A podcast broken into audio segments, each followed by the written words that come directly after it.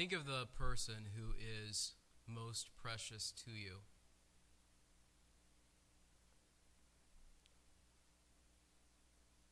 Would you serve a God that asked you to give that person up? To ask it a different way, what's the difference between what God asked Abraham to do in this passage and what the children of Israel are later condemned for when they worship, along with the Canaanites, the god Molech, and offer their children in sacrifice to that God? Would you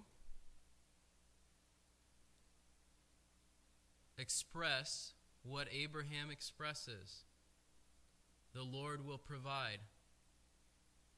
And what would that say about your faith in God? This passage is difficult on a number of levels for similar reasons as to what people object to the idea that God would sacrifice his own son for us in the New Testament. There are people who say, What kind of parent would give up his child for people who don't deserve it, no less? What kind of parent? And yet, as we go through this passage, we see parallels between what takes place in these verses, what Christ has done in our place in the New Testament, and what at first appears to be a story of sorrow and loss and even horror, in fact, is perhaps one of the best pictures of what Christ does in salvation that we find in the Old Testament. It came about after these things. What are these things? Isaac is born. Hagar is sent out with Ishmael. Abraham makes the covenant with Abimelech. After these things, God tested Abraham. So when we ask, what was God doing in this passage? We don't have to wonder because it says very clearly God tested Abraham. What was God testing? God was, I think, testing Abraham's faith. We've seen the ups and downs of Abraham's faith over the chapters in the last couple of months, right? God says, Go, Abraham goes. He expresses faith. Famine comes into the land, and rather than staying in the land of Canaan, he goes down to Egypt, which is a just a, a common thing we see in the history of God's people. They would turn to Egypt particularly, and sometimes to other nations to meet their needs. And then God gives him great victory over his enemies in rescuing Lot. And then God makes the formal covenant with Abraham.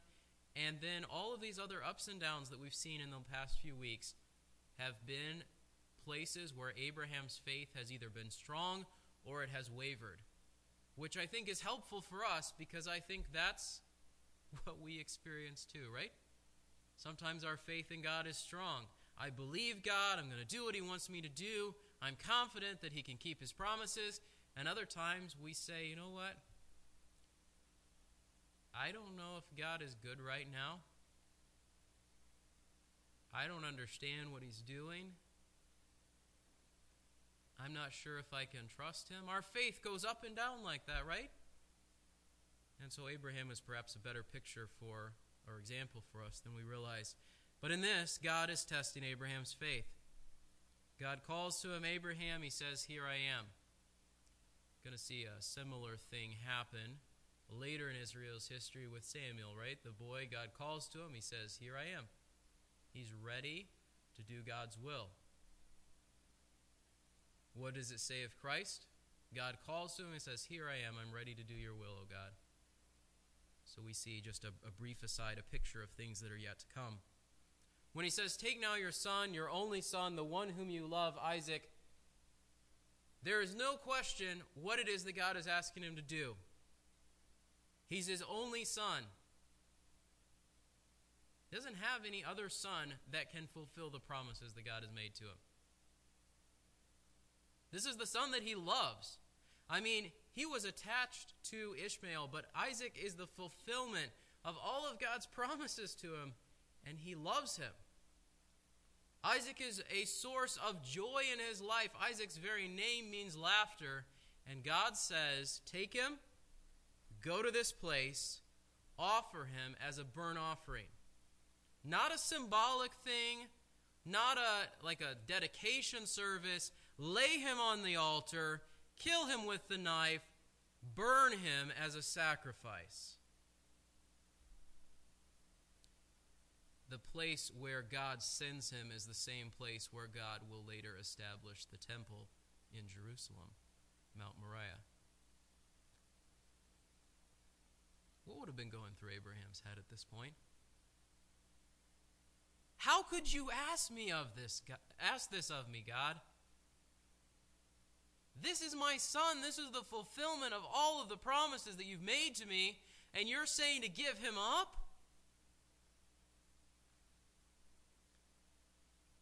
We might have been hesitant. Might have tried to put it off as long as possible, but it says Abraham got up early in the morning and went where God told him to go. And this example of faith parallels the example of faith we see in chapter 12, where he gets up, he leaves the people that he knows and the home that he's familiar with, and he does what God asks him to do. On the third day, Abraham raised his eyes and saw the place from a distance. I was talking with some people about the significance of numbers in the Bible. What we should not think about the significance of numbers in the Bible is count this many verses and look at this word, and then count this many other verses and look at this word, and there'll be a secret message from God for you. That's not how we should take numbers in the Bible. But there are there is significance of numbers in the Bible. For example, the number 40 connected with times of testing or judgment, the flood, the Israelites in the wilderness, Jesus in his temptations. The number 3 seems to be tied to these pictures of Christ. This one, Jonah in the belly of the whale, Christ three days in the tomb, and so forth. Verse 5 Abraham's statement is significant. I and the lad will go over there. We will worship and return to you. How is that possible, Abraham? You're going to sacrifice your son. How is he going to come back with you? Hebrews has comments on that we'll look at in a moment. Abraham takes the wood, gives it to Isaac, and he's holding the fire and the knife, and they walk on together. How old is Isaac at this point? The Bible describes him as clearly old enough to carry a load of wood. He's not an infant, he's not a toddler. Isaac's probably at least a teenager by this point, perhaps a little bit older, and he is going with his father willingly. Now we have to say, did he, did he know all of what was going to take place? I mean, doesn't explicitly say, but clearly he asks the question here in verse 7. We've got all of the things we need for the sacrifice except the sacrifice. Where's it going to come from? Abraham's response, I think, is a key to understanding the theme of this passage. God will provide it for himself. It's going to come up again a little bit later in this passage. They walk on together. They came to the place that God had told him. Abraham built the altar, arranged the wood, bound his son, and laid him on the altar. Isaac would have participated in this willingly. Is it theoretically possible that Abraham could have restrained his son? Perhaps, but we're talking about a man who's over a 100 years old and his son, who's probably a teenager, coming into the prime of his strength. Isaac willingly lays down on that altar. Abraham is ready to plunge the knife into Isaac. But the angel of the Lord calls to him and says, Abraham, Abraham, and he says, Here I am. Who is the angel of the Lord? Christ, most likely, from what we understand of other instances of this in the Old Testament. So we have Christ calling to Abraham from heaven in this picture of what Christ will someday do in our place and says, Wait, stop. Do not stretch out your hand and do nothing to him, for now I know that you fear God, since you have not withheld your son, your only son, from me. What was the test? Do you fear me, Abraham? Do you belong to me? Do you believe in me? Did Abraham pass the test? Yes.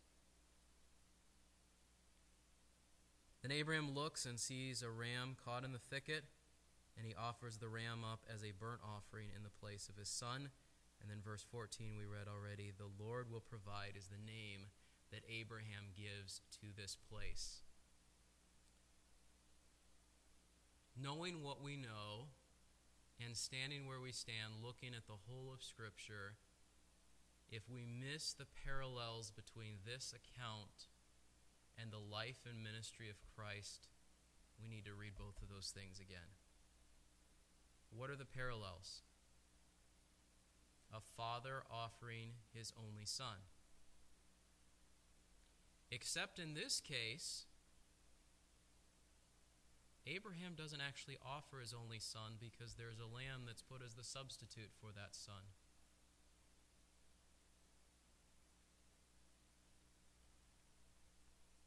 God provided that sacrifice as Abraham expressed faith that he would. God provides his own son as the sacrifice in our place. How could Abraham go through with what it is that he's just what this passage describes? The books of Hebrew Hebrews answers this for us. Hebrews 11:17 through 19 says this. By faith, Abraham, when he was tested, offered up Isaac, and he who had received the promises was offering up his only begotten son. It was he to whom it was said, In Isaac your descendants shall be called. He considered that God is able to raise people even from the dead, from which he also received him back as a type. So, what is a type? A type is something in the Old Testament that anticipates something in the life and ministry of Christ. And in this instance, what is going on with Abraham and with Isaac and with the ram anticipates what is going to go on with God the Father with his only begotten Son Jesus and the sacrifice that he would make in our place. God provided. God provided for Abraham. God has provided for us in Jesus. When people argue that the meaning of the cross is simply an opportunity for people to see a great example of someone who loved other people, they are missing the significance of the parallels between this passage and what Christ did. Christ's death was not just, I'm a great example, follow in my example. Christ's death was an in your place substitutionary sacrifice for sin. Why did people do burnt offerings in the Old Testament? Because of their sin. We see the first example of this with Adam and Eve in the Garden of Eden. As they're being expelled from the Garden of Eden, God does a sacrifice of animals as a reminder of their sin and to provide skins to be a covering for them. We see additional sacrifices, Noah and others, as we continue through the book of Genesis. We come here and God says, Offer up your son Isaac. But then, it, when God provides the, the, the ram, that is offered as the burnt offering in payment of sin. God accepts that offering, and God's the one who has provided that offering. God had made the promise back in Genesis 3:15 that there would be one who would come and deliver his people from their sin.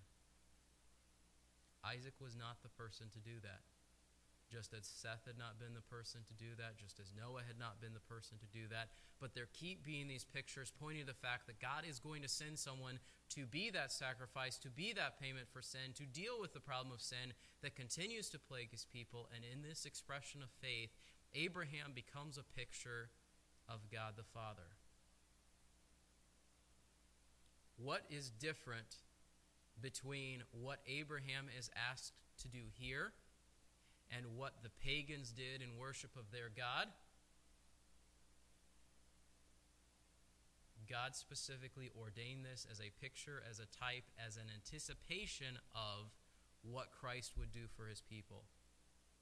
What the pagans did was self serving in an effort to get all of the things that they wanted out of this world children and money and good crops and all of those other sorts of things. And so, in a selfish way, they made those sacrifices to idols, whereas here, the living God calls his servant to make a sacrifice as a picture of what he himself will one day do. And it's not to get all those things that the people of Israel wanted when they followed false gods. Because Abraham already had all those things. So, what more would he get by offering his son? He would lose everything.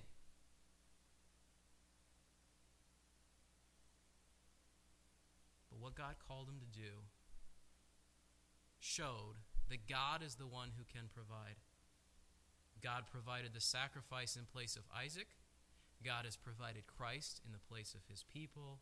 And if God can provide those things, what does Paul say? He who freely offered up his son, how will he not also freely give us all things? If God took care of that need, our problem of sin and payment for it in the person of Jesus Christ, that's the greatest thing that we need.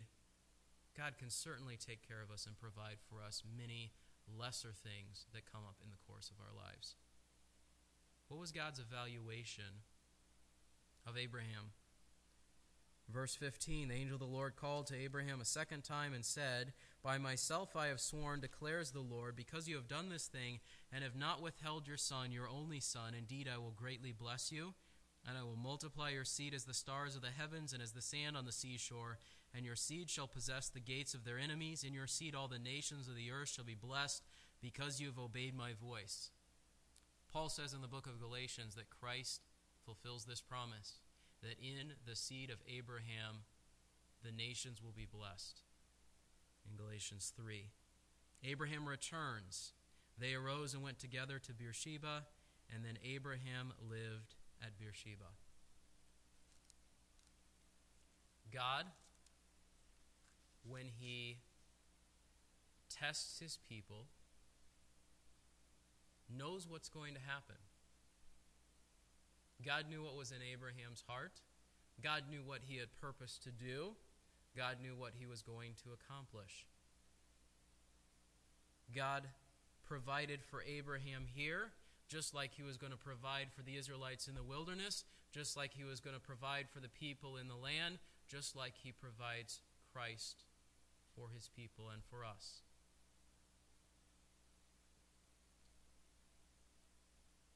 So, how then should we perceive God? Is God vindictive and cruel for offering up his own son? Christ went willingly, even as Isaac went willingly upon the altar.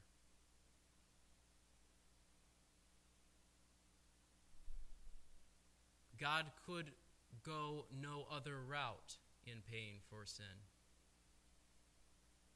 Because there's no other sacrifice that's sufficient. Everyone else in the entire world, from the history of the world until that point, had sinned. And so, if they died as a sacrifice, they'd at best be only paying for their own sins. Christ was perfect, and that's the reason that he could pay for the sins of the whole world. And because he was God, he could infinitely endure that sacrifice. So, do you see God as a God who will provide. Not a God who will provide everything that you might want out of life.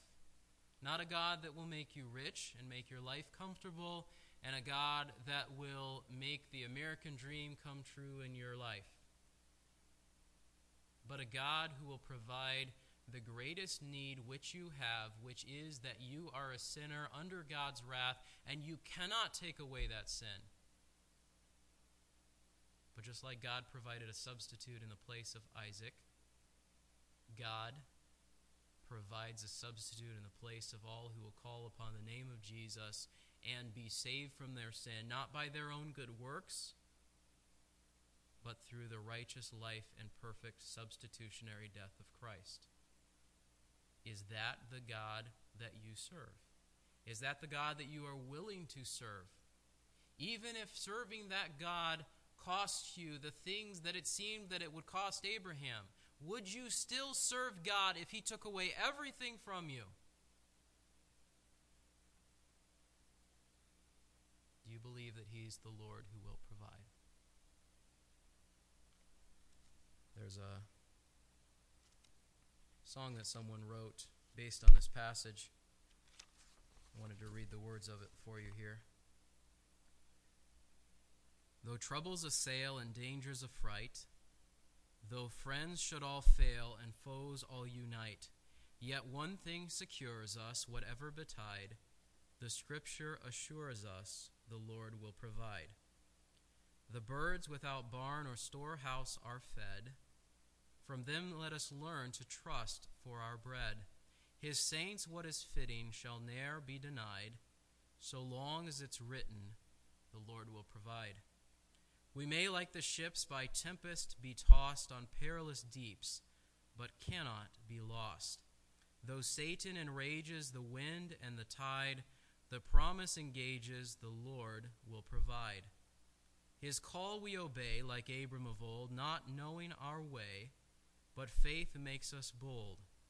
For though we are strangers, we have a good guide, and trust in all dangers the Lord will provide. When Satan appears to stop up our path and fills us with fears, we triumph by faith. He cannot take from us, though oft he has tried, this heart cheering promise the Lord will provide. He tells us we're weak, our hope is in vain. The good that we seek, we ne'er shall obtain. But when such suggestions our spirits have plied, this answers all questions the Lord will provide. No strength of our own, nor goodness we claim, yet since we have known the Saviour's great name, in this our strong tower for safety we hide. The Lord is our power, the Lord will provide. When life sinks apace and death is in view, this word of his grace shall comfort us through. No fearing or doubting, with Christ on our side, we hope to die shouting, The Lord will provide. Is your trust in the Lord who will provide, or is it in anything else? You can be the, the best person in the world by the standards that the world sets up. You can be the most religious person in terms of helping the poor and following rituals and doing prayers and all of those sorts of things. But if your hope and your trust is not in this God who provided for you through Christ, then you look at that sacrifice that He has provided and you say, I'm going to provide my own sacrifice in your place. And you spit in the face of Jesus and you say, He's not good enough. I can go my own way. And God says, This is the only way. Is He the one that you trust in? Because God is the one who will provide, but there's only one provision that He's made. Let's pray.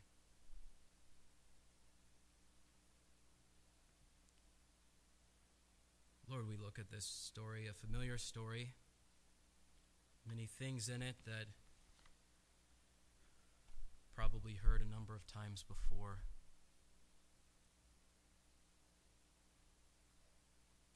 May all of us in this room be trusting in Jesus as the only provision that you have made for sin.